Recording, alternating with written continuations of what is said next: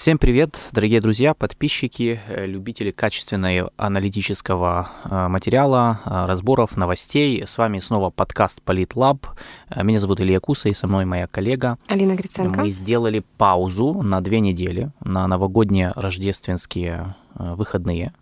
Э, хотелось отвлечься от происходящего в мире, отдохнуть, и вот мы э, наконец-то вернулись. Э, это первый выпуск в 2023 году.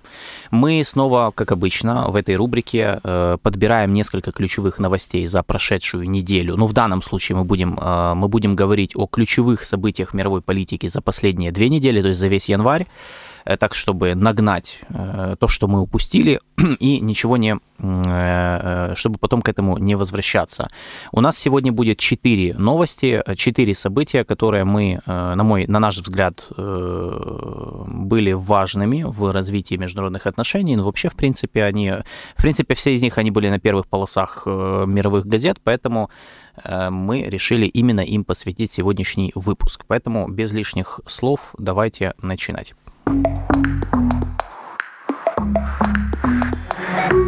2023 год начался весьма активно. Начало января было отмечено антиправительственными протестами в Бразилии. Поводом к протестам послужило недовольство сторонников бывшего уже президента Жаира Болсонару новоизбранным президентом Луисом Инасио Лула да Силвой. Подробнее о президентских выборах в Бразилии, которые состоялись осенью минувшего года, мы э, говорили в одном из наших последних выпусков нашего подкаста. Во второй части об итогах года вы можете обязательно послушать этот выпуск, если вы еще не слушали. Сейчас коротко напомню о том, что на тех выборах было два основных кандидата. Это представитель правых сил Жейри Болсонару, который выборы проиграл, и представитель левых сил, социалист э, Лула да Силва. Жаир Болсонару после проигрыша на выборах затаился, ушел ненадолго в тень, не появлялся в публичном пространстве. Поражение в конечном итоге он признал, и в СМИ появилась информация о том, что Новый год и, соответственно, инаугурацию нового президента, которая состоялась 1 января, Болсонару пропустит, и Новый год он своей семьей встретит э, во Флориде в Соединенных Штатах Америки. Э, инаугурация нового президента прошла успешно, без эксцессов, и казалось, что уже все затихло, но вот 8 января э, в столице страны, в городе Бразилия, начались массовые демонстрации сторонников э, бывшего президента, так называемых болсонаристов. Они требовали ухода с поста нового президента, они беспрепятственно захватили несколько правительственных учреждений, в первую очередь здание Национального конгресса, при том, что парламентарии в то время находились на каникулах до 31 января. Также протестующие проникли в президентскую резиденцию, дворец Планалту, и в здание Верховного суда. А сам президент в, в тот момент не находился в столице, он был в городе Сан-Паулу, но узнав о том, что происходят массовые демонстрации, он отдал приказ об их разгоне том числе с применением слезоточивого газа. Как выяснилось позднее, национальная разведка предупреждала органы правопорядка о том, что готовятся массовые демонстрации, однако, судя по всему, эти предупреждения были проигнорированы. И Сейчас известно о том, что в, по результатам протестов было задержано более 400 человек, и Лула да Силва дал приказ о создании комиссии для расследования, собственно, этих массовых беспорядков. Как так получилось, что протестующие беспрепятственно проникли в ключевые административные учреждения и начали там погромы, да, э, известно о том, что протестующие разрушили в том числе некоторые предметы искусства и так далее. Интересно то, что протесты в Бразилии напоминают Э, протесты в Вашингтоне, которые состоялись 6 января 2021 года э, после президентских выборов, в результате которых э, Джо Байден, представитель Демократической партии, одержал победу, и представитель и сторонники Трампа, сторонники Дональда Трампа, уже бывшего президента, таким образом решили проявить э, свою, свою неудовлетворенность результатами выборов и беспрепятственно проникли в Капитолий. Очень много параллелей проводятся с событиями 6 января. Э, и действительно, эти параллели довольно очевидны. Помимо самого характера протестов, э, схожесть этих событий состоит и в том, что именно представители, именно сторонники правого президента, да, то есть Жейра Болсонару, смогли организовать такое движение, хотя, впрочем, оно было довольно хаотичным, очень неорганизованным, без какого-либо, без, без лидера, да, сам Жаир Болсонaro вообще не находился в стране, и публично, что интересно, он не поддержал своих сторонников, он даже назвал, заявил о том, что они нарушили закон, э, хотя при этом сказал, что, конечно, бразильцы имеют право на на свою точку зрения и имеют право выражать ее доступным способом, да, тем, которым они посчитают нужным. Ну, надо сказать, надо добавить, что, конечно, несмотря на то, что протесты в Бразилии были э, своего рода косплеем э, событий 6 января в Вашингтоне, да, и там, и там штурмовали парламент, и там госучреждения, да, и там, и там это были сторонники проигравших президентов, э, и там, и там это были сторонники президентов правого толка, консерваторов, которые там, как считается, раскалывали страну, потому что их там поддержали, поддерживали не все они. И, и оба президенты, и Болсонару, и Трамп имеют неоднозначную репутацию среди отдельных людей, даже одиозную, я бы сказал.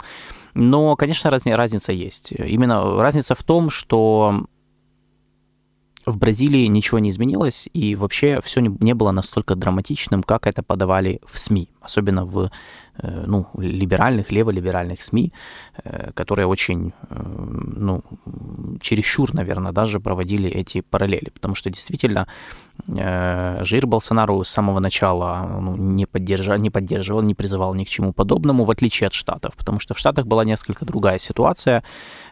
Штурму Капитолия 6 января предшествовал митинг, на котором выступал Трамп, и на котором он, в общем, произнес такую пламенную речь, которая зарядила его сторонников и, возможно, э, привела к тому, что часть из них решила, что они могут пойти на такие действия. Ну, это, собственно, вот то, что э, составляет предмет расследования в отношении Трампа, которое начали после 6 января. Призывал он, не призывал он к тому, чтобы они штурмовали Капитолий.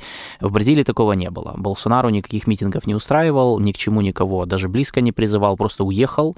Скажем так, он в своем репертуаре и в своем стиле, ну, мягко и отдаленно поддержал то, что произошло. Но, понятное дело, э, в том числе, я думаю, зная, чем, зная историю Вашингтонскую, не стал, ну, не стал э, откровенно, ну, сам себя закапывать тем, чтобы, например, там специально поддерживать то, что произошло. Поэтому он, конечно же, протесты осудил. Но надо сказать, что да, в Бразилии все не было настолько драматично, э, как-то это ну, не, несущественно э, это повлияло на в общем-то, ситуацию в стране. Единственное, что, конечно, э, вот этот штурм, э, захват государственных учреждений, он дает теперь возможность новым властям, президенту Досилве, он дает им новое оправдание для того, чтобы, в общем-то, устроить политическую зачистку, в том числе среди своих оппонентов, среди сторонников Болсонару, и проще оправдывать свои различные действия, направленные как раз на ослабление тех э, групп элит, которые были связаны с Жиром Болсонару. Теперь он может всегда сказать, что видите, что они делают. Они там чуть ли не террористы, которые хотели захватить там здания и так далее. Э, то есть в каком-то смысле э, то, что сделали, что скорее всего было таким импульсом, импульсивным решением части сторонников Болсонару, которые искренне хотели как-то выразить свое недовольство происходящим, наоборот, усилит позиции Досилвы в краткосрочной перспективе, потому что новый президент, он сможет постоянно ссылаться на этот пример, как на э, пример деструктивной позиции его правых сторон, э, оппонентов. Типа, вот смотрите, какие правые плохие. Они вот готовы идти даже на то, чтобы сломать нашу демократию и узурпировать власть. Ну, в принципе, это очень похоже. Вот здесь это уже очень похоже на то, какие политические игры развернулись вокруг э, Вашингтонской истории, вокруг 6 января, э, штурма 6 января, э, вокруг этого дела, которое давно уже стало политическим в Штатах и очень политизированным. Скорее всего, в Бразилии будет то же самое, может быть, в меньших масштабах все-таки, поскольку все-таки, да, тут...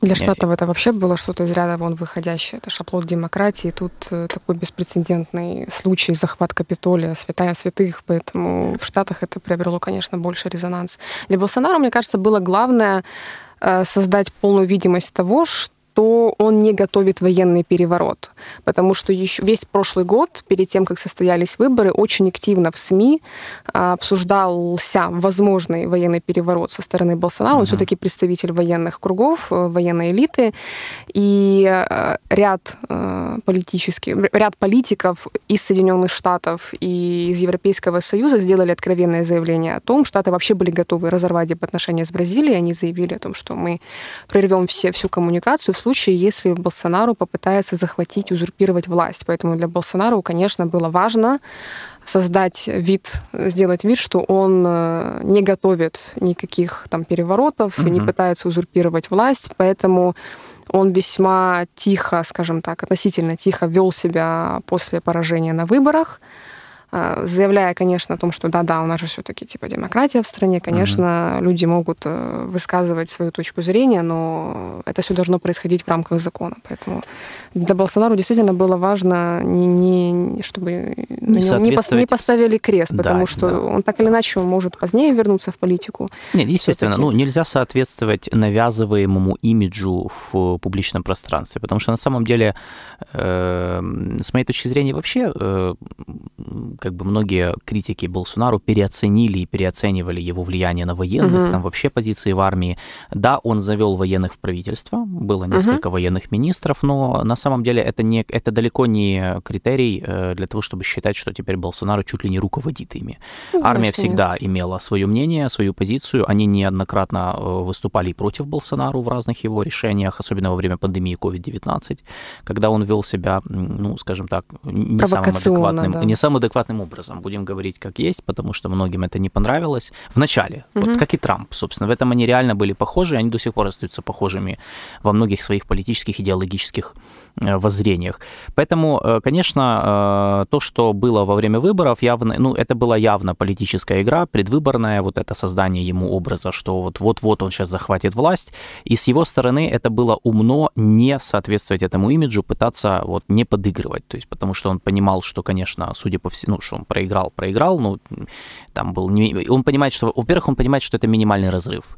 Все-таки Досилва победил с разрывом в почти 2%, меньше Полтора 2%. Там, да, там 1,8, да, по-моему. Да, да, это несущественная цифра. Это значит, что у Болсонару, э, ну, как минимум 40-45%, если не больше, его, э, у него есть рейтинг uh-huh. в стране, остался. Uh-huh. И, естественно, ну, разбазаривать его путем там каких-то откровенно ну, глупых штурмов uh-huh. госучреждений, которые ни к чему не приведут, ну, это было бы э, очень-очень э, неразумно. Поэтому он прекрасно понимает, что у него остается сильный рейтинг, он, как и Трамп, остается очень сильным, политиком, влиятельным да. политиком за кулисами, оппозиционным политиком, э, потенциальным лидером оппозиции, если он захочет, да, вернуться и начать какую-то кампанию против Досилвы. Угу.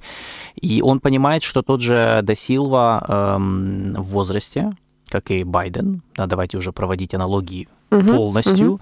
У нас есть свой Трамп бразильский и свой бразильский Байден. То есть Досилва тоже э, в возрасте, он тоже человек, который попытается изменить Бразилию и с миксом старых методов угу. и каких-то привлечением новых, если получится, а если нет, непонятно, что они будут делать. И э, у него уже не такая высокая планка поддержки, как в свое время. Он когда уходил, у него был сумасшедший рейтинг популярности при Обаме еще. Э, ну, несмотря перед... на коррупционный скандал. Да, да. несмотря угу. на все, перед Дилмой Русов, которая стала после него президентом Бразилии, он уходил с высоким рейтингом. Сейчас далеко не та ситуация. Угу. Поэтому Болсонaro это все прекрасно понимает, что у него время есть еще, а ну, у Досилвы его может и не быть. И не факт, что он там больше одного срока продержится в э, кресле президента. Плюс, плюс сторонники Болсонару из республиканской партии, у них неплохие получились результаты в результате парламентских выборов, которые точно так же проходили осенью вместе с президентскими. Да. Там получается такая ситуация в парламенте, что парламент настроен оппозиционно по отношению к президенту, а для Бразилии как раз-таки именно это является ключевым. Плюс в Бразилии проходили выборы на местах, а Бразилия, это, я напомню, э, федеративное государство, mm-hmm. и местные, да, местные лидеры э, играют значительную роль в политической жизни, поэтому крайне важно было для Досилвы, чтобы его сторонники заняли значительное количество мест, но этого не получилось. Поэтому Болсонару действительно есть все шансы, во-первых, э, играть интересную закулисную игру и в конечном итоге вернуться на, на публичную арену, скажем так, в дальнейшем. Поэтому да, он очень правильно сделал, что он... Но с другой стороны, то, что он не осудил, не, то, что он не поддержал публично своих сторонников, не повлияло ли это на его рейтинг? На его поддержку. Я смотрел э, некоторые заметки в, ну, насколько мог, конечно, смотреть через там машинный перевод, не знаю, бразильского, ну, бразильскую прессу, э, правую, э, консервативную, нет существенно это не повлияло, никто в нем не разочаровался. Э, более того, отдельные opinion-мейкеры, так сказать, э, ну, писали о том, что у него, мол, не было выбора. Понятное дело, что он должен был сказать, ну, потому что он должен был сказать, что это все было нарушением закона, потому что это, это было, было нарушением, нарушением закона. закона. То есть и тут ничего не скажешь. Тут как бы любой э, суд, ну, любой независимый суд, любое, ну, все как бы в здравом уме понимают, что, ну, нельзя такое поддерживать. Если, ну, если ты не уверен в победе, да, что там, и если ты не намерен действительно совершить госпереворот, а он не планировал из Флориды совершать госпереворот, а, ну, это, короче, нонсенс, Э, особенно не имея, ну, как минимум, если мы уже цинично говорим, не имея поддержки штатов и администрации в штатах или каких-то региональных союзников. То есть если уже, ну, если уже вообще уходить вот в моделирование там сценария госпереворота. Но на данный момент мы знаем, что администрация Байдена, она э, больше благоволила до Силви, его да. предвыборной кампании, это было видно по их риторике. Ну и, я, и не секрет, что между Болсонару и Байденом отношения, как не очень складывались. В вообще не складывались. Вообще не складывались, потому что Болсонару, его не просто так называют фанатом Трампа и бразильским Трампом, ну, он действительно... Болсонару сам говорил, что Трамп для него был учителем, поэтому... Да, кумиром он, да. он же. Поэтому в каком-то... Понятное дело, что здесь, э, в политико-идеологическом смысле, здесь кто с кем, все понятно. Угу. Поэтому, да, э, по итогам этой истории по итогам эм, значит, бразильского косплея штурма Капитолия не стоит хоронить Болсонару, это не конец его карьеры. Э, не стоит э, драматизировать ситуацию чересчур, ничего существенного в Бразилии там это не повлияет, э, но в краткосрочной перспективе действительно Досилва и его правительство получа, получат небольшой буст в начале, да, потому что всегда такие драматические события, они э, увеличивают популярность осажденного президента, да, вот, там, на него напали, это как покушение, да, которое может, особенно когда в предвыборное время, да, оно может сделать из человека мученика или просто повлиять на то, что люди подумают, что, о, ну, такое событие, оно, наверное, в этом что-то есть. Если человека пытаются э, сбросить, если вот такие отчаянные меры идут его оппоненты, значит, он действительно потенциально значит, вот что-то знает. На ценность... на, на Болсонару же было совершено покушение в 2018 да, да, году. И, и он, это кстати, тоже. И он это использовал вот сейчас, когда проходили протесты. Он, э, была информация о том, что его госпитализировали, якобы у него вот... Э, это, а, а, вот рана, которую он получил в результате а. покушения, вот она там как-то снова да. начала его беспокоить. Поэтому эта информация да, тоже смотрите, была мир политики, он вот такой. То есть мы э, как бы не можем по-другому об этом рассуждать. Ну вот оно все выглядит так, э, а мы говорим об чисто политической истории, которая имеет э, общую такую только оболочку каких-то там социальных процессов, но реально это все чисто политическая история, которую будут использовать и юзать как угодно в ближайшие месяцы и годы. Но э, каких-то фундаментальных сдвигов в Бразилии это не принесет. То есть это не та история, которая, как называют, да, какой-то game changer, да, или угу. какое-то землетрясение. На самом деле нет, и не стоит ее переоценивать. Переходим к следующей новости. Э, очередная серия э, моего лично любимого сериала «Турция против не дает Швеции и Финляндии вступить в НАТО». Я очень люблю, эм, я очень люблю этот сериал, потому что он, он идет уже полгода, с того момента, как Швеция и Финляндия подали заявку на вступление в альянс и Анкара не, не разрешила, э, не ратифицировала ее до сих пор. Э, к удивлению многих, э, Турция в прошлом году выступила против вступления Швеции и Финляндии. Ну, вернее, они выставили свои условия. То есть они сказали, что давайте, хорошо, Швеция и Финляндия вступят в НАТО, но надо выполнить ряд требований.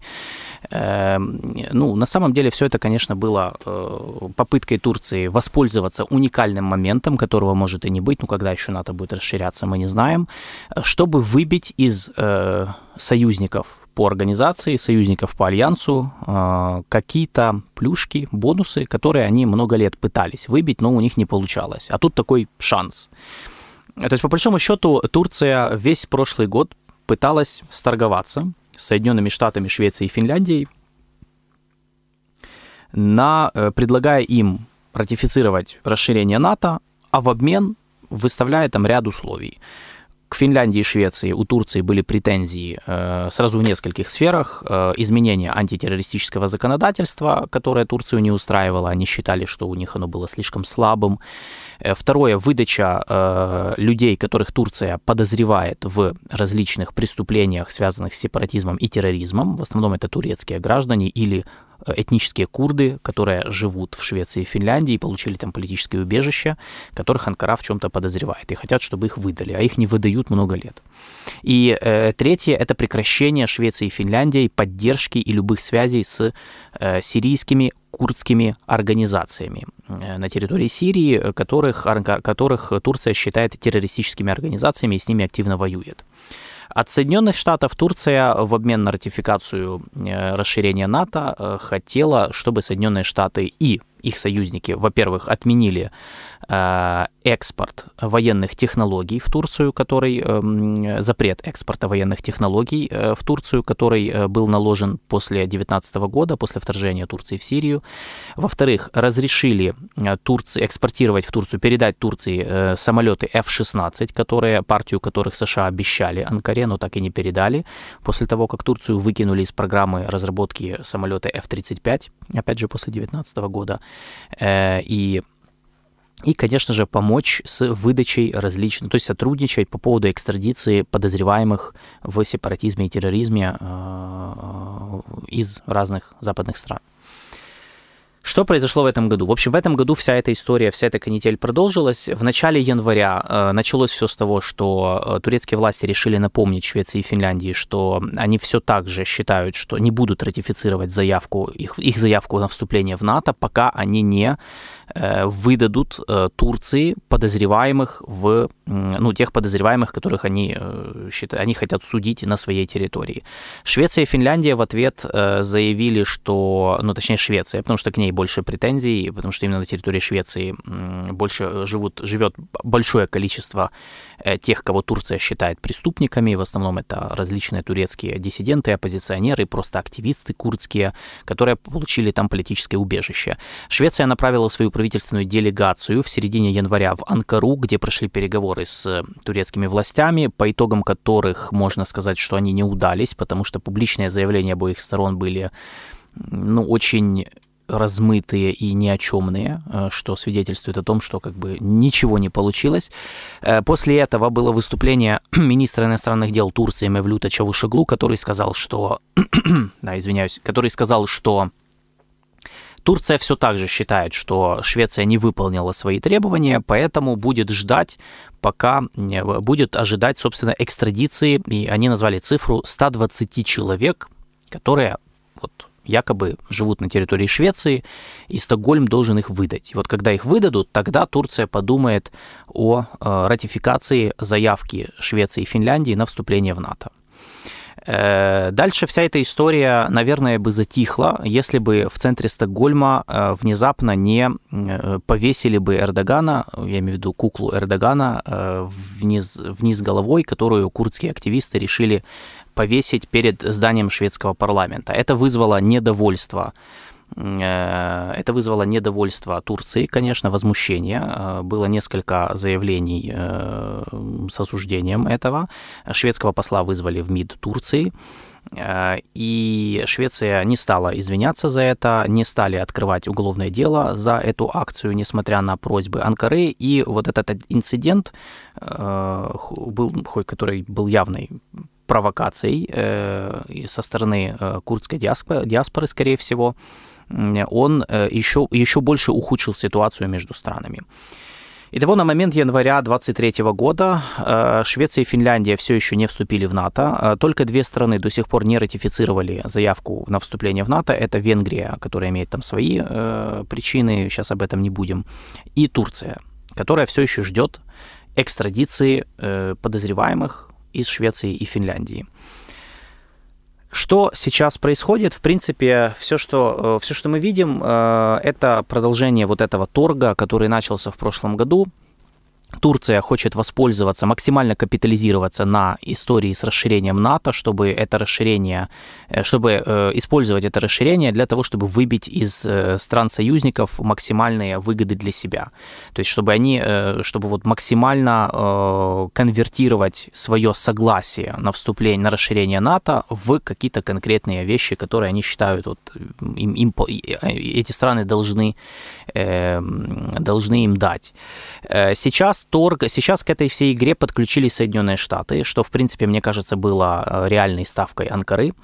Э, Швеция попросила США э, помочь договориться с Турцией, ну, например, пообещав Турции передать все-таки вот эту партию самолетов F-16. И соответствующее заявление уже было из Вашингтона. На прошлой неделе Вашингтон заявил, что они готовы рассмотреть вопрос продажи Турции партии F-16. Это 40 самолетов F-16 и Анкара, в общем-то, сказала, что да, это вот было бы очень, конечно, хорошо, потому что, собственно, это то, чего они хотели. Э, но э, переговоры все еще продолжаются. Видимо, Турция, э, ну, во-первых, Турция хочет, конечно, в идеале их не покупать, а чтобы им передали эти самолеты, потому что они считают, что они имеют на них право после того, как их, их исключили из программы разработки самолетов F-35, более новых, пятого поколения. А во-вторых, ну, понятное дело, опять же, мы возвращаемся к классической для Турции особенности их внешней политики. Если соперник идет на уступки, давим дальше. То есть, в принципе, Эрдоган готов давить максимально. Ему терять нечего. В общем-то, он может тянуть время с расширением НАТО сколько угодно. На данный момент, э, судя по всему, переговоры затянутся до июня. В июне э, должен пройти очередной саммит НАТО в Вильнюсе. До этого момента, по крайней мере, об этом свидетельствует заявление представителей НАТО, хотят, чтобы вот, собственно, Швеция и Финляндия уже как бы были в альянсе. Это будет красиво, как раз год прошел, вот опять саммит НАТО, на нем можно красиво все это объявить. И, в принципе, вот это новый такой чекпоинт, новая дата, э, которая может, под которую Турция и западные союзники могут между собой договориться. Э, это очень увлекательные процессы, э, потому что, в принципе, они показывают несколько важных вещей. Первое, э, насколько Турция ведет прагматичную и максимально эгоцентричную, можно сказать, внешнюю политику, как бы ее назвали на Западе, как ее называют на Западе. И второе, это показывает проблемы, которые существуют политического характера в таких странах, как Швеция и Финляндия, потому что Стокгольм не может просто взять, и э, мы это разбирали уже, по-моему, в одном из прошлых выпусков, в одном из выпусков прошлого года, Стокгольм не может просто выдать этих людей Турции, потому что они получили, э, они живут на территории Швеции законно, они получили там многие из них политическое убежище, а их выдача противоречит фундаментальным принципам и ценностям Швеции. И кроме того, будет непопулярной среди шведских избирателей. Поэтому для Швеции получается, чтобы выполнить условия Турции, нужно наступить на собственные принципы, собственные ценности, переступить через закон, возможно, или его изменить, потому что э, несколько кейсов экстрадиции э, в Швеции заблокировали суды. Э, то есть, в принципе, экстрадирован был, по-моему, один человек, и все. Вот, и это был единственный, вот, которого передали турецким властям. По всем остальным делам либо не дошло до экстрадиции, потому что слишком чувствительное дело, либо суды заблокировали, ну, потому что справедливо это было неправильно, и, это, и, или, или эта процедура затянулась. Естественно, турецких властей это не устраивает. Они хотят, чтобы процедура была ускорена, чтобы им передали всех, кого там они хотят судить. Э, и э, я так понимаю еще, что есть моменты, связанные с тем, что Швеция еще не оборвала все связи с сирийскими курдами. А Швеция одна из стран ЕС и НАТО, которые на самом деле имели обширные связи с сирийскими курдским движением. Они им передавали деньги, оружие в свое время и в составе международной коалиции э, участвовали в партнерстве с курдами в борьбе против террористов исламского государства в Сирии, ну и просто поддерживали курдов, потому что Э, скажем так, идеи сирийских курдов, вот эта вот борьба ну, якобы угнетенного народа за свою независимость, она находит очень много э, симпатиков в Швеции, потому что это такая сама идея, она очень хорошо воспринимается в шведском обществе, не только в шведском, но в принципе в Европе. Угу. Поэтому э, для многих, многие шведы, их симпатии находятся на стороне курдов, а не турков. И это тоже один из моментов, который влияет на, на правительство Швеции э, и на его нерешительность в этом вопросе. Поэтому, скорее всего, мы, э, вся эта история будет продолжаться, тянуться еще несколько месяцев как минимум, ну, если раньше не договорятся. И я думаю, что все это будет, во всем этом будут участвовать Соединенные Штаты, потому что э, с моей точки зрения, Эрдоган торгуется не только со Швецией и Финляндией, но и через давление на Швецию и Финляндию он пытается э, значит, выбить из США те вещи, которые он давно хотел от них получить. Это самолеты, технологии, э, возобновление военных связей, развал американско-курдского альянса в Сирии, это очень mm-hmm. важно. Но в мирное время ему не удавалось это сделать. В военное время, когда у Штатов появилась необходимость расширить НАТО, они нашли вот эту лазейку, через которую можно на них давить и можно требовать, э, можно усилить давление по своим требованиям, вот просто подвесив вопрос расширения НАТО э, ну, почти на полгода, более чем на полгода, и, скорее всего, может затянуться даже на целый год. Одним из примечательных событий э, международной жизни начала нового 2023 года стало международное турне японского премьер-министра Фумио Кисида по странам G7. Кисида посетил практически все страны, кроме, соответственно, Японии и Германии. Э, то есть турне охватывало сразу два континента. Наиболее примечательными эпизодами этого турне стал визит в Великобританию, где Кисида встретился с премьер-министром Риши Сунаком, и визит в Вашингтон и встреча с американским президентом Джо Байденом. А в Великобритании Сунак и Кисида подписали оборонное соглашение между а, Японией и Великобританией. Стоит отметить, что переговоры относительно этого соглашения длились долгие годы. В мае прошлого года когда Кисида был в Лондоне и встретился с тогдашним премьером а, Борисом Джонсоном, было объявлено о том, что стороны достигли принципиального соглашения, то есть э, относительно оборонного пакта. Там было так сказано, что, в общем, договорились об оборонном соглашении в принципе. И вот, наконец, э, спустя практически год соглашение было подписано. В чем суть этого соглашения? Во взаимном доступе. То есть страны теперь получают возможность э, размещать вооруженные силы, либо в случае Японии силы самообороны, на территории друг друга. Помимо этого, соглашение будет э, обеспечивать проведение и расширение видов совместных учений, э, расширение их масштабов, сложности и так далее. Важность состоит в том, что Великобритания стала первой европейской страной, с которой Япония заключила подобное соглашение, потому что до э, этого момента у Японии было соглашение такого рода только с Соединенными Штатами, и в прошлом январе примерно похожие договоренности были достигнуты с Австралией. То есть э, таким образом Япония расширяет горизонты своего оборонного и военно-технического сотрудничества, что является очень важным знаковым событием э, на пути Японии к достижению статуса так называемого нормального государства, то есть имеется в виду с полноценной армией. Потому что, как я уже сказала, на данный момент Япония располагает только силами самообороны. А, в Вашингтоне в результате встречи с Джо Байденом были, были, были достигнуты также несколько, э, несколько существенных договоренностей. Наиболее важным из них э, является договоренность о расширении и о создании дополнительного подразделения корпуса морской пехоты Соединенных Штатов на Окинаве. Этот, это подразделение будет включать примерно 2000 военнослужащих. Я напомню о том, что на территории Японии э, численность американского военного контингента составляет порядка 50 тысяч человек. Около 26 тысяч из них расположены на Окинаве, которая находится в непосредственной, ну, в принципе, относительной, ну, непосредственной близости от Тайваня.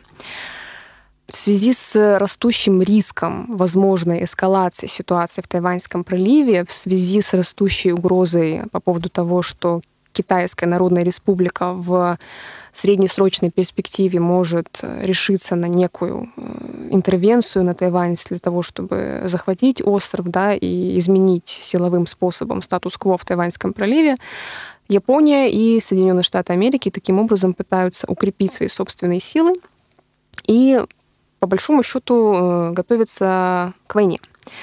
Важно отметить и то, что примерно 70% существующих э, боеприпасов, вооружений Японии на данный момент находится на севере страны, на острове Хоккайдо.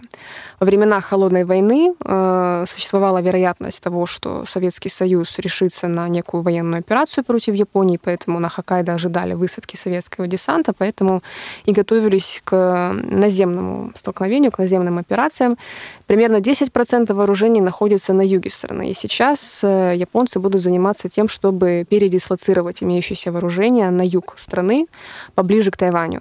Помимо этого, в Вашингтоне Кисида договорился с Байденом о развитии военно-технического сотрудничества, о закупке крылатых ракет «Томагавк» в том числе. Вообще турне э, Кисиды было связано с председательством Японии в этом году в семерке, в G7. Э, в мае месяце в Хиросиме пройдет саммит, и, в общем-то, турне было приурочено именно к этим знаковым моментам. В чем заключалась мотивация вообще Японии, почему вообще Кисида поехал в это турне? Эм, причин несколько. Мотивация у Японии, в общем-то, многослойная, можно так сказать.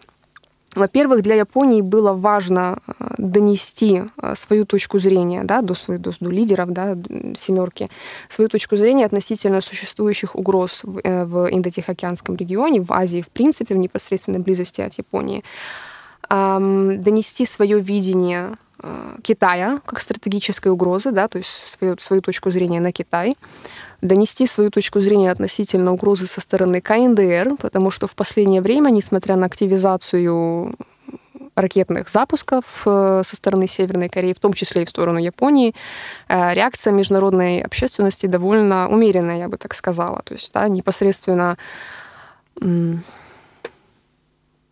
непосредственный ажиотаж, на более максимальный ажиотаж э, подобные эпизоды вызывают именно в Японии и в Южной Корее, но мировое сообщество не очень активно реагирует на угрозу со стороны Северной Кореи. А, это первая задача, которая стояла перед Кисидой, да, то есть донести свою точку зрения. И вторая задача — это в том числе и обосновать, и донести э, те изменения, которые Япония внесла в свою оборонную политику в прошлом году. Мы тоже подробно обсуждали эти изменения в одном из наших предыдущих выпусков. По-моему, это был пятый выпуск, если я не ошибаюсь. Обязательно тоже его прослушайте. Суть изменений в том, что Япония на пути к смягчению пацифистской политики. А, это еще не революционный отказ от пацифизма и не революционные изменения в Конституцию никакие не были внесены. Это скорее эволюционное развитие, скажем так, оборонной политики Японии и постепенное смягчение и корректировка, корректировка а, тех ограничений, которые были наложены на Японию по результатам Второй мировой войны. Япония постепенно развивает свою обороноспособность, будет ее в дальнейшем наращивать, увеличивать оборонный бюджет и потихоньку приобретать в том числе и наступательные вооружения. Поэтому турне Кисиды было направлено в том числе и на то, чтобы донести мотивацию относительно этих изменений, да, то есть э, почему Япония решилась на подобного рода изменения, и донести, убедить своих партнеров в том, что эти изменения не предполагают каких-то, не несут угрозы э, реваншизма, не несут угрозу возрождения милитаризма в, внутри страны. Турне Кисиды было довольно успешным, и все поставленные задачи были достигнуты. Но э, интересно другое. Вот э, по большому счету, то, что мы видим, вот январь, кстати, вот в этом плане, э, возможно, э, станет э, достаточно переломным моментом в, если вот более глобально посмотреть, в процессе изменения статуса КВО в Индо-Тихоокеанском или в Азиатско-Тихоокеанском регионе. Почему? Потому что Хотя э, руководство Японии, ну, всячески говорит о том, что, понятно, они, не, ну, страшной милитаристской Японии не, не вернется, не будет вот того, что было когда-то, естественно, не будет, потому что и времена другие, Япония другая, и, и регион другой, но, с другой стороны, при этом милитаризация Японии, а вместе с ней и региона, потому mm-hmm. что мы понимаем, что милитаризация одного крупного игрока в регионе влечет за собой милитаризацию других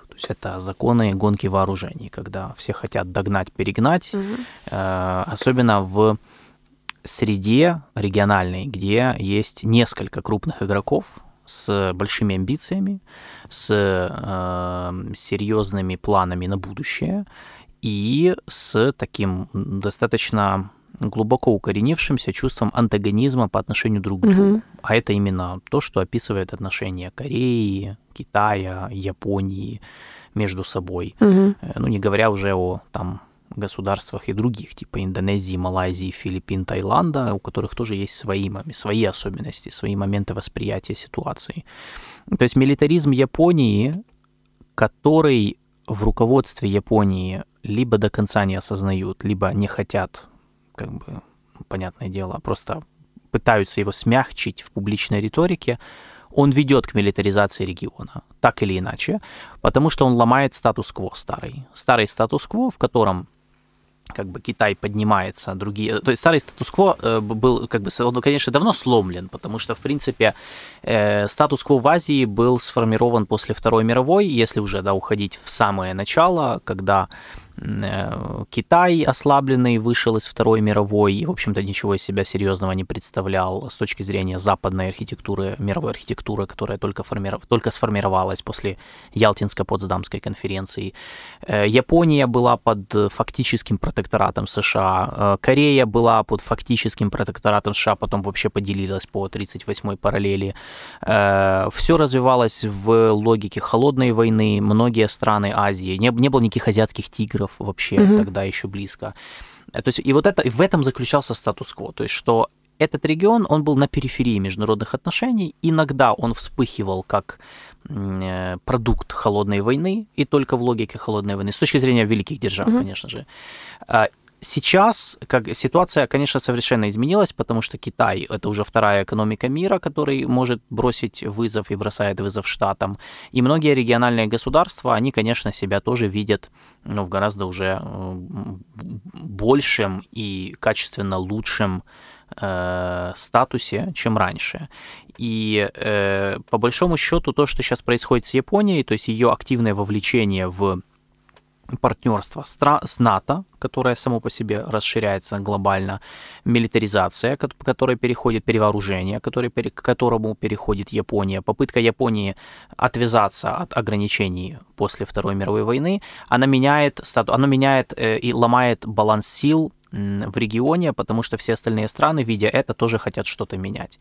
Китай, видя, что происходит в Японии, воспринимает это как именно как милитаризацию, как попытку бросить ему вызов. Соответственно, Китай тоже перевооружается. Корея тоже перевооружается. И все это ведет к гонке вооружений, которая ускоряет процесс, э, связанный с переходом глобального американско-китайского противостояния в военное измерение, то есть повышает риски вооруженного конфликта в такой, в такой вот напряженной ситуации. И, с другой стороны, процессы на региональном уровне, то есть э, меняется баланс сил, э, формируется новый баланс сил, в котором каждая страна хочет получить геостратегические преимущества, в том числе за счет увеличения там, своего флота, своей авиации, построения новых баз, и построение новых альянсов, там, с тем же Тайванем против Китая или с Китаем против там, Соединенных Штатов. Э, и все сложнее многим странам становится э, балансировать, быть нейтральными, потому что перед ними все больше ставится вопрос, так вы с кем, собственно? Вы с Китаем, который вот, смотрите, какая угроза, либо вы с Японией и Кореей, которая все больше и война в Украине это тоже показала, они все больше идут в, синхрон, в синхроне с, с э, зап, коллективным Западом, да, то есть то, что мы называем коллективным Западом, с Соединенными Штатами, союзниками по НАТО. А, и это ставит многие страны в ситуацию жесткого выбора. Поэтому вот, это, вот эти январские э, турне или эти походы э, Фумио Кисиды, э, они на самом деле очень важные, вот с точки зрения, если мыслить долгосрочно на то, как будут развиваться международные отношения и региональный баланс сил в э, Азиатско-Тихоокеанском регионе. Относительно баланса сил и штатов, тут важно отметить, что несмотря на то, что Японо-Американский альянс является краеугольным камнем оборонной политики Японии, и на встрече с Байденом Кисида это подтвердил. В чем еще э, одна из причин э, такого ускоренной ремилитаризации Японии – это меньшая уверенность в Штатах как в гарантии безопасности. Когда Дональд mm-hmm. Трамп был президентом, он очень активно э, обсуждал возможное сокращение американского контингента не только в Японии, но и в Корее, вообще в Южной Корее, вообще вывод американского контингента с Корейского полуострова. Он активно призывал своих японских партнеров э, наращивать свою собственную обороноспособность и в конечном итоге к тому, чтобы Япония сама могла себя защитить в случае конфликта.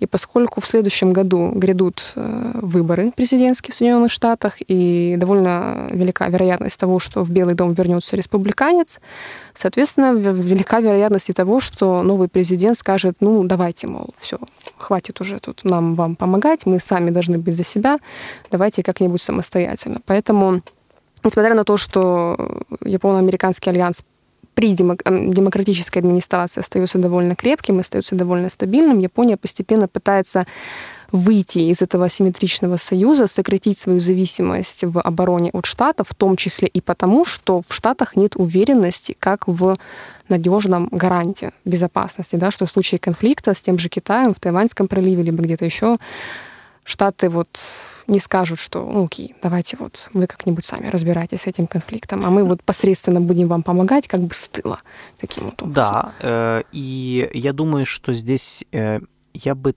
так сказал. Тут даже дело не в том, что они боятся, что Штаты не выступят на стороне Тайваня. Я думаю, выступят, и все Ну, не, не окажут должного что они не смогут, вовлечения, да. Что они не смогут просто. Они просто проиграют войну. То есть угу. почему, та, почему это происходит? Я думаю, что процесс начался, конечно, не с Трампа. Трамп со своими одиозными заявлениями, в которые там не все верили, понятно, угу. да, там вывод войск из Южной Кореи, ну, это как бы было очень эпатажно, но реально угу. он даже из Сирии не смог вывести войска, из Ирака, ну, о чем говорить. Э, но он выражал мнение действительно республиканского mm-hmm. истеблишмента, и все понимают, вот это, это как бы правда, что все боятся прихода республиканцев, они понимают, то есть, ну, считают, что лучше на них не надеяться, лучше как бы, чтобы у себя mm-hmm. что-то было. И второе, я думаю, весь этот процесс начался после 2003 года, после вторжения США в Ирак, mm-hmm. потому что Ирак показал, а потом за ним Афганистан, а за ним Ливия, а за ним Сирия, mm-hmm. показали, что Штаты не только являются необязательной державой, так сказать, да, когда ну, ты не знаешь, будут ли вообще какие-то гарантии или не будет, и будет угу. ли их исполнение, потому что все меняется с приходом новой администрации, но и что Соединенные Штаты имеют, э, как оказалось, для многих пределы своих возможностей, угу. то есть они не все могут, они не могущие, не все могущие, они не могут решать там все задачи, то есть они не являются э, гегемоном в ну вот во всем. Угу. То есть они как бы первая экономика, первые там во многих вещах, но иногда, когда нужно решать какие-то сложные задачи, особенно регионального и субрегионального угу. уровня, они фейлят. Ну, как есть. Вот как бы как это было на Ближнем Востоке. И вот это очень, очень на многих произвело впечатление. А, и я думаю, что с этим в том числе связано то, что Япония, Корея, Индия и многие страны, которые остаются в партнерстве со Штатами, никогда от него не откажутся, uh-huh. потому что это банально выгодно во, всем, во всех во всех отношениях, они будут все-таки больше опираться на свои силы, потому что ну, тут абсолютно рациональная, прагматичная uh-huh. логика, то, что ты контролируешь, э, ну, чем больше ты контролируешь, тем лучше. То есть лучше управлять процессом, чем надеяться отдавать на аутсорс кому-то угу. какие-то вещи, особенно когда речь идет у нас о безопасности и обороне. Поэтому действительно это тренд, на который вот часто ну, русские считают, что это вот закат Запада. Вот они имеют в виду чаще всего э, вот этот процесс. Он, конечно, сложнее, чем то, как его пытаются представить там в той же России. Угу. Это одна из причин, почему Россия э, стратегически проигрывает, в принципе, сейчас, потому что они не совсем так поняли то, что происходит. Они посчитали, что США чуть ли не там завтра развалится угу. и больше ничего не будут делать, в принципе, в мировых делах. А на самом деле процесс немножко более сложный. Э, Штаты достигли предела своих возможностей, их влияние размывается огромным количеством региональных стран, которые просто хотят тоже чем-то заниматься и как-то влиять, и Штаты сами сказа- согласились с этим. То есть при Трамп, Трамп был публичной э, э, уже, э, ну как сказать, э, публичной формой вот это выражение вот этой идеи, что угу. мы отказываемся от роли мирового полицейского, действительно решайте свои проблемы некоторые сами. И надо сказать, что администрация Байдена продолжает этот курс. То есть при всей, э, они там, они вернули риторику предыдущую вот эту вот такую демократическую, либерально-демократическую, но при этом э, внешняя политика Байдена, она на самом деле вот в своих вот этих основах, она не, не так сильно отличается от внешней политики Трампа в том плане, в плане э, того, чтобы опереться на союзников и помочь им развить определенные свои э, мощности и свои силы. И это все прекрасно понимают. При возвращении, то есть все действительно готовятся к тому, что при возвращении республиканцев или если даже будет опять победят демократы, это не важно. Э, Япония, Корея, они хотят решать некоторые вещи сами, они хотят управлять процессами в регионе сами, даже если Штаты будут вовлечены или не будут вовлечены в конфликт с Китаем. Э, поэтому э, тренд очень интересный, поэтому вот, пожалуй, вот то, что мы сейчас рассказали про путешествие Кисиды, это вот, наверное, одна из самых таких ключевых новостей января. Идем дальше. И последняя на сегодня новость э, приехала из Израиля. 14 э, января в крупных израильских городах э, и в Тель-Авиве, и в Иерусалиме прошли многотысячные демонстрации против правительства Бенемина Нетаньяху. В, на пике оценивали количество протестующих в 80 тысяч человек, то есть очень много людей вышли на центральные площади, улицы разных городов. Одной из ударных сил протестов стали студенты э, разных э, уни...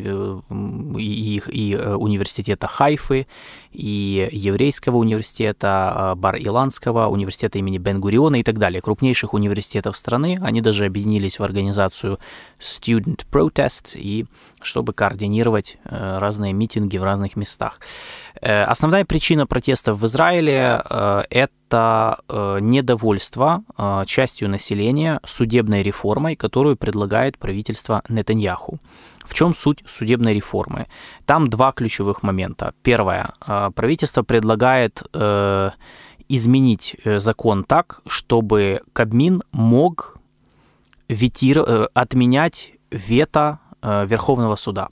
На данный момент Верховный суд Израиля может запрещать, э, то есть отменять определенное решение правительства. И власти хотят, чтобы этого больше не было, чтобы Верховный суд Израиля не имел права отменять решение правительства. И второй момент этой реформы – это э, изменение полномочий юридического советника правительства. На данный момент юридический советник э, имеет достаточно широкие полномочия, он, его мнение э, может быть обязательным во многих э, вопросах, когда принимаются те или иные решения. Теперь предлагается сделать мнение юридического советника консульта- консультативным, то есть рекомендацией, которая может не иметь никакого влияния на само решение, которое захочет принять правительство. В чем суть? Сторонники этого решения считают, то есть представители правительства Нетаньяху считают, что, мол, Верховный суд и вообще э, многие судебные органы, они, они слишком сильные, они имеют слишком широкие полномочия, их надо урезать. Критики реформы, естественно, заявляют о том, что Нетаньяху просто хочет подмять под себя судей, они хотят взять под контроль судебную систему и узурпировать власть. И это нападение на демократию. Э, ну, то есть такой достаточно, на самом деле, классический спор, который возникает при подобных э, законопроектах, при подобных решениях. Тем более э, на это все наслаивается конфликт, который существует в израильском обществе уже несколько лет, если не больше. То есть это раскол политико-идеологический на лагерь э, умеренных, назовем это так, израильтян, левого, левоцентристского, центристского толка, которые считают, что, э, ну, которые выступают за более э, взвешенную и мягкую внутреннюю и внешнюю политику, и на правых э, религиозных евреев, правых, правоцентристских, э, ультраправых э, избирателей, которые считают, что надо вести более жесткую, решительную э, политику вот в нынешнее неспокойное время.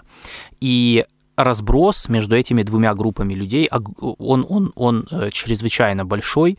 Э, они спорят по многим вопросам э, внутренней и внешней политики, начиная от вопросов места религии в политической и общественной жизни Израиля, заканчивая вопросами нарушения прав палестинских арабов и статуса оккупированных палестинских территорий. И из-за этого конфликта, из-за этого раскола в последнее время в Израиле встал, остро встала проблема формирования правительства. А, за последние два года Израиль пережил пять парламентских выборов. А, почему? Потому что каждый раз выборы заканчивались э, либо ничьей, то есть когда ни одна партия не смогла набрать большинство, им пришлось формировать коалиции между собой а это партии, с, как я уже сказал, с абсолютно разной повесткой, противоположной, и они не могли сформировать коалицию, или же эта коалиция долго не жила, она жила полгода, год, там максимум полтора, и потом разваливалась, и опять страна шла на досрочные парламентские выборы.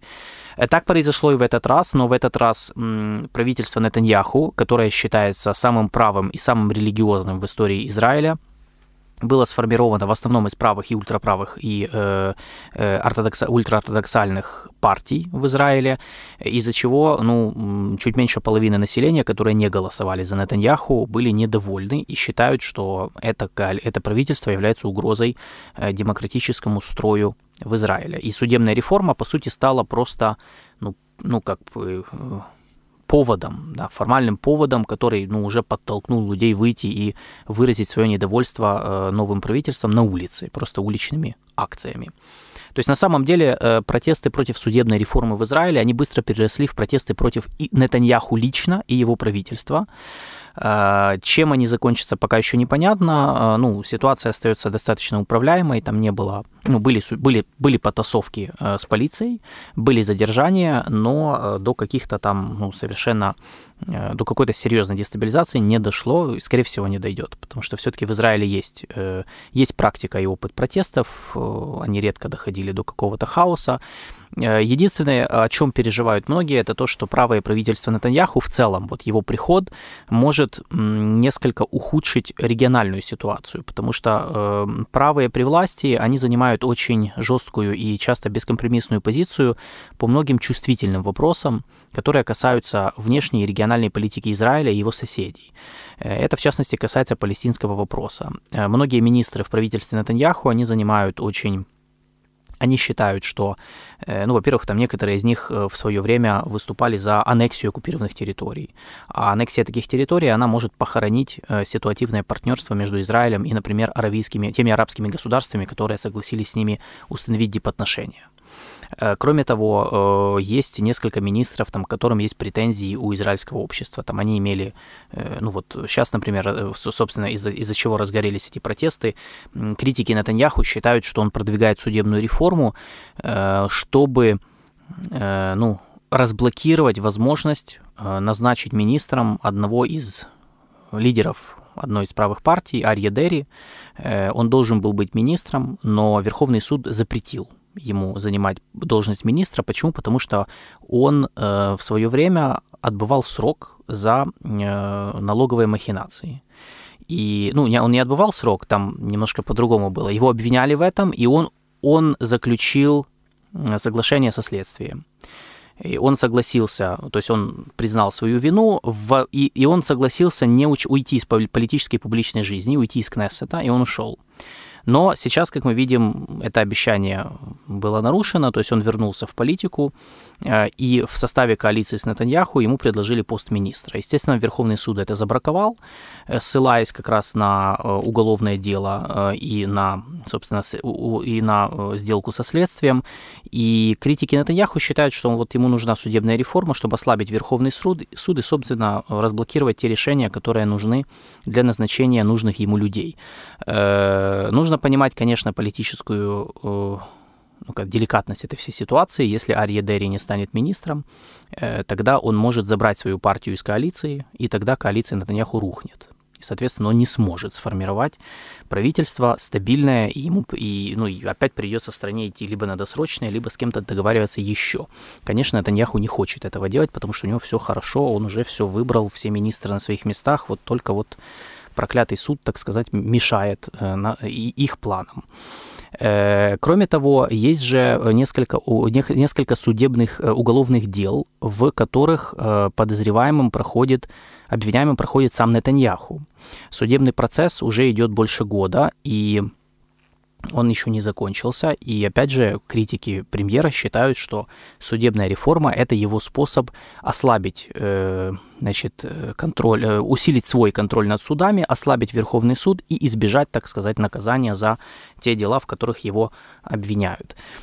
В общем, история э, достаточно динамич, динамичная, потому что э, она затрагивает не только внутреннюю стабильность Израиля, э, которая несколько раз уже ну, переживала серьезный вызов, особенно в прошлом году, в позапрошлом году, в мае 21 когда э, произошло последнее существенное, серьезное столкновение вооруженное с исламистами Хамас из сектора Газы, но и, собственно, тогда очень был серьезный риск внутренней дестабилизации, потому что все это сопровождалось протестами, в том числе арабского населения в израильских городах. Э, но это тоже, э, это, вся эта история, она имеет отношение и к внешней политике Израиля, потому что э, те э, решения, которые может, может или принимает, или может принимать правительство Натаньяху, оно прямо касается региональной безопасности на Ближнем Востоке, отношений Израиля с соседями и формирующиеся связки Израиля с аравийскими монархиями залива, которая ну, сейчас под зонтиком США пытается как бы выстроиться для того, чтобы создать новую прозападную архитектуру безопасности на Ближнем Востоке, которая будет направлена на защиту интересов США и их союзников, ну и на, э, на противодействие влиянию других стран. Китая, России, Ирана, там, Турции, ну, то, то, то есть любых стран, которые могут быть антизападно настроены э, на Ближнем Востоке. Израиль в этой связке, в этой архитектуре занимает ключевую роль, как э, самый ближайший и крупнейший союзник США, и понятное дело, что дестабилизация внутренней ситуации, вот эта постоянная политическая нестабильность, они мешают Израилю нормально встроиться в систему отношений, в том числе со своими арабскими соседями. Э, потому что тот же палестинский вопрос, он является центральным в, для любого израильского правительства, а, ну, которое ну, хочет как-то а, развивать свои отношения с арабским миром, то есть то, тот процесс, которому а, положил, которому дал жизнь Дональд Трамп в 2020 году, когда были заключены первые соглашения о нормализации отношений между Израилем и рядом арабских государств. Тогда были подписаны соглашения с Бахрейном, Марокко и Эмиратами. Вот этот процесс сейчас застопорился именно потому, что при власти в Израиле правые, ну, не только потому это, но и в том числе потому, что многие опасаются, какую они позицию займут, ни для кого непонятно, что они будут дальше делать. И вот сейчас протесты, конечно, усложняют для них э, позиции, в том числе переговорные.